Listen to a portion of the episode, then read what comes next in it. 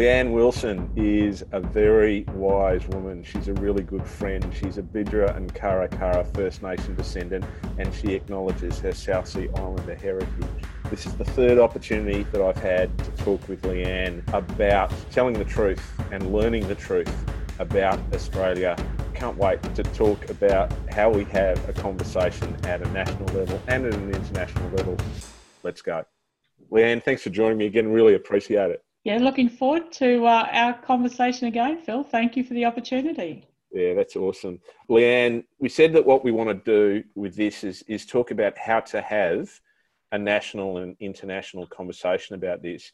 I think it would be remiss of us if we didn't just acknowledge that we're talking on a Tuesday after tens of thousands of Australians contravened uh, the guidelines around physical distancing to protest against Aboriginal deaths in custody, treatment of Aboriginal Australians, black deaths in custody around the world, and in particularly in the United States. It's it's a really um, it's a really interesting time to be talking about a national conversation about about Aboriginal Australia. It's a very interesting time, but um, you know the right time.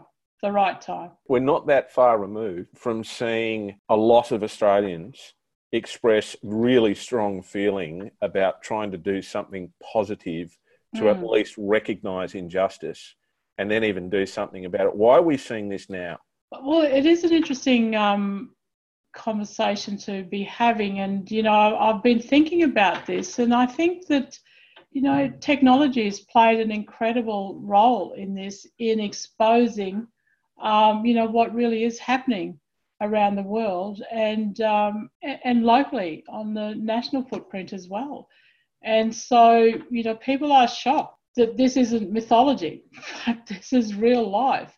And people have had it, you know, people are just not going to stand for it. And it's a continuing thing too, isn't it? It's it's like that that's the point. This is not talking about, about the Myall Creek massacre back in no. the 1800s, which is a terrible, terrible thing, but at least there's a distance between us and then that we can come to terms with uh, because lots of bad stuff happened in the past. Absolutely. But the, but we've still got deaths in custody happening today. Exactly, and you know you will have you would have um, heard all of the national leaders, the you know those of us that are at a community level as well, and uh, influencing around the fact that this is about systemic change. The systems are broken. Um, the systems no longer work. The systems have never worked for First Nation people. And so we actually have to come together in, in a collaborative response to fix what is and has always been broken for First Nation people. So we cannot continue in the same way that we always have. And I think the you know the the amount of people that are, are um, supporting us are saying exactly the same thing. What is it that we have to fix here?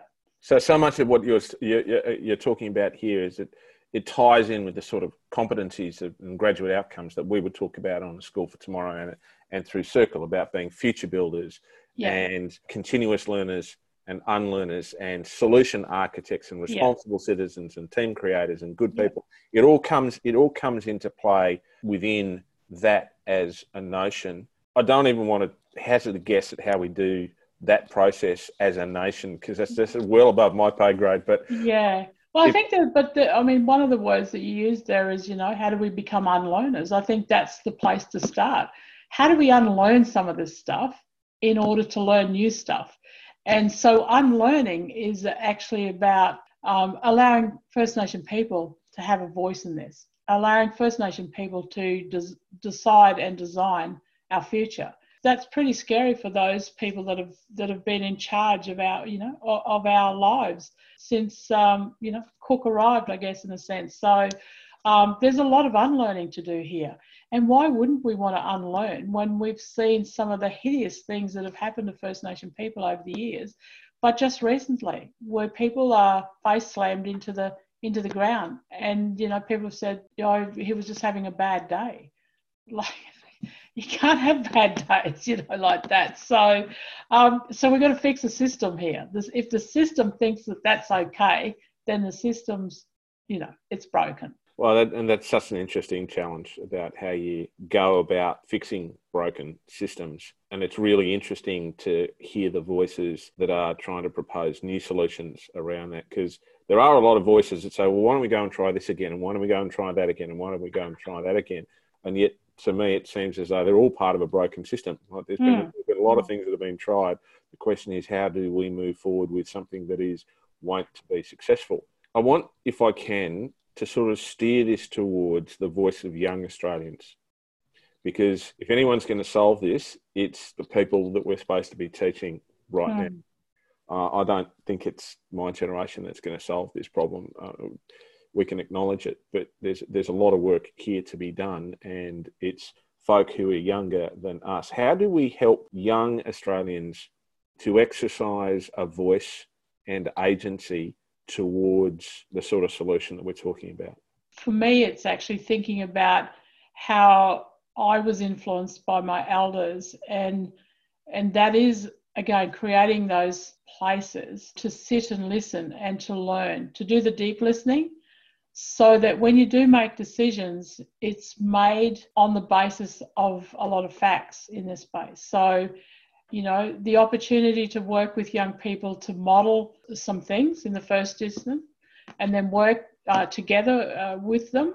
And then, you know, uh, let's give them opportunity to um, to exercise their voice in this, how they would how they would solution this collectively with their fellow citizens, I guess, in a sense. So, so again, it's about you know creating the space, but young people also have to understand what has gone before them uh, so that they don't make those same mistakes again. What they also need to understand that when systems are broken, you see the consequences in society today. And so you actually have to understand what is this, what have been the systems that have brought us to this point in time where we see the consequences of those systems play out um, in our society today. So you start to understand uh, a deep understanding of history is such an important aspect of developing solutions for the future. Um, because if we're not aware of what's happened before, we can certainly stumble into that again if we're not careful. It's interesting hearing you talking this way, and, and I'm, I'm being drawn back to our first conversation, which talked about family and, and simple solutions. Because mm. complicated things just give you a headache. And you can get too cute and too tricksy. Um, a little over a decade ago now, in the last school I worked at before I stopped working in our school and started working with schools more generally, I was the executive officer at the Scots College in Sydney and working with Dr. Ian Lambert, who is still the principal there, and running the Indigenous education program. Mm. There. I don't want to go into the, the, the full story of that because there's a, there's a whole team of people who've done an amazing job in funding and providing full boarding education for mm. you know dozens and dozens of Indigenous kids over the past decade and have done a brilliant job with that. What I am interested in is Ian's notion that providing programs for Indigenous kids is not simply about addressing a deficit in mm. education for Indigenous kids. It carries a benefit forward to everybody else as well. Mm. And he's just got a really simple thing. If you have a mate who's Aboriginal that changes your life and it mm. changes your perspective forever. How do we help kids become mates with each other across Australia? What, what are some of the simple things we can do to help people connect with each other?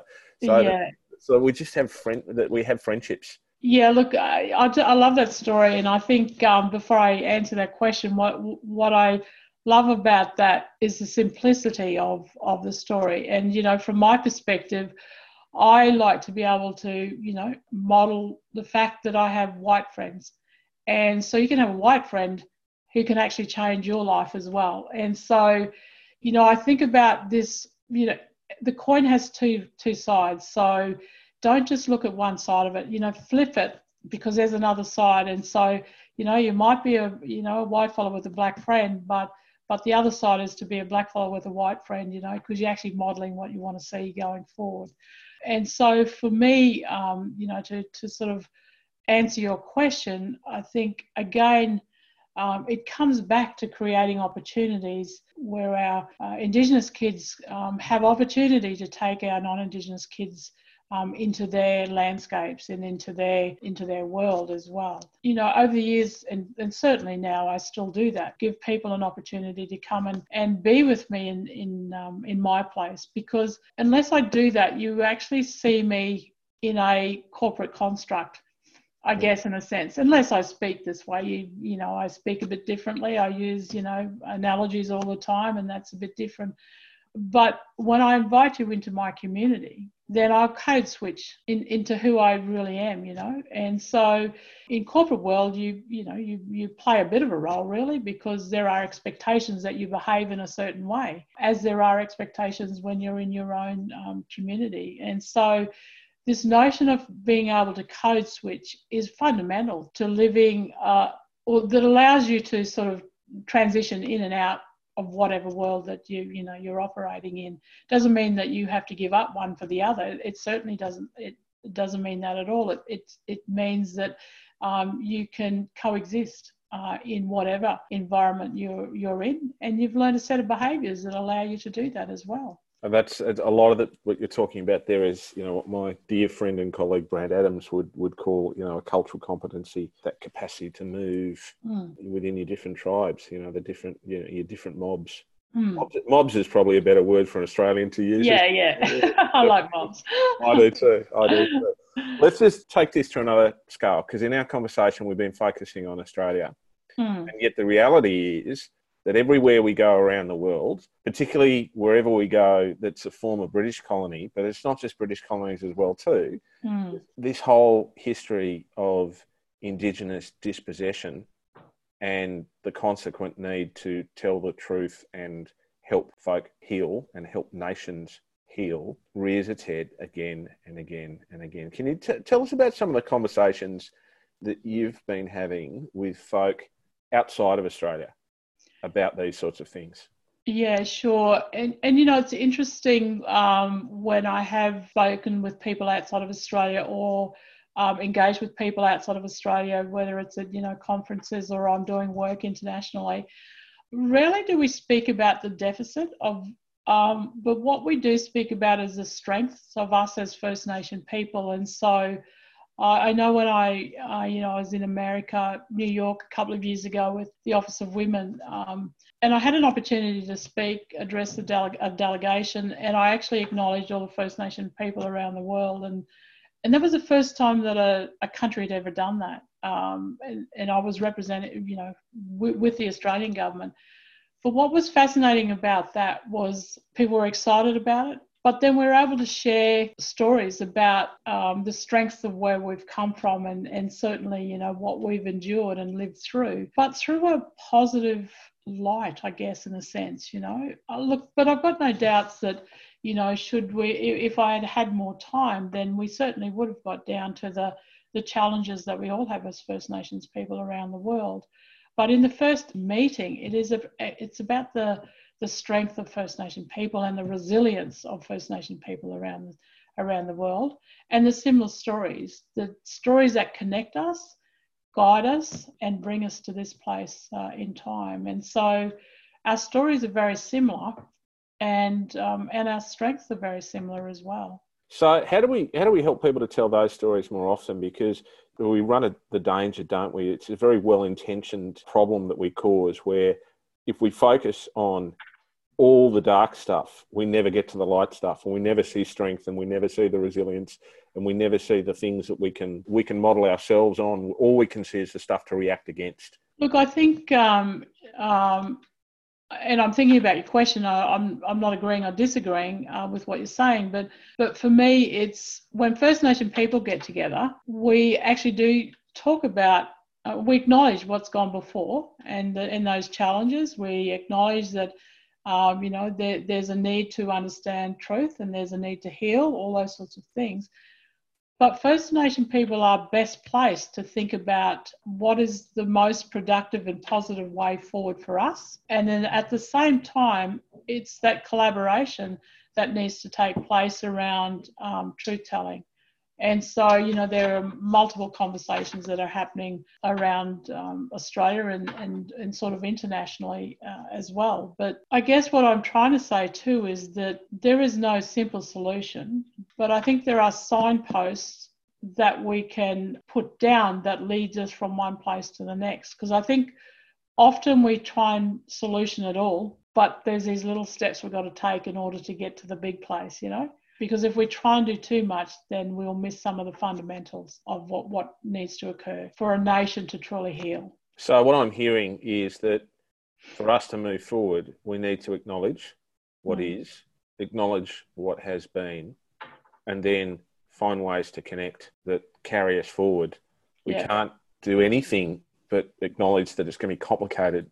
We can try some simple things because we know that at least mm. with some simple things, we might be able to get some steps forward and um, I guess see how we go along the way. Leanne, one of the we, we, we're sort of coming to the to the close of our conversation. One of the lovely things that you did, and our listeners will, will know that you're coming on board with a school for tomorrow as one of our partners, and you're going to be doing some some work with all sorts of people uh, in this area, but in in the area of social enterprise and leadership more broadly. One of the lovely things that you did, uh, we were trying to work out how to do an acknowledgement of country, and you drafted one for us, which sits proudly on our website.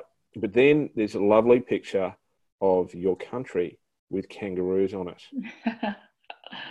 and one of the things that you did was that you allowed our producer, Oliver, who listeners may know is one of my sons, to choose yeah. that particular photo. Why did you do that?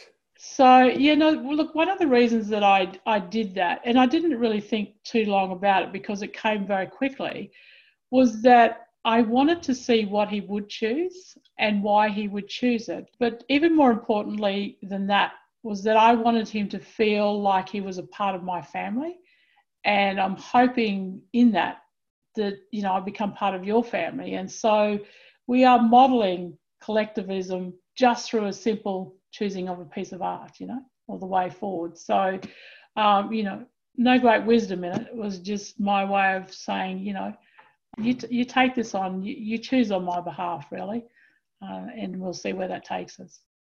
I as you reckon, I can't think of a better way to finish. Really, I'd, yeah, I am a very proud dad. What a great example of doing the simple things that help you deal with complex and complicated issues. Mm. A tremendous thing, really. I'm going to finish if I can. I'd, I'd, I'd like to read the acknowledgement of country yeah. that you wrote to you, and this is my gift to you.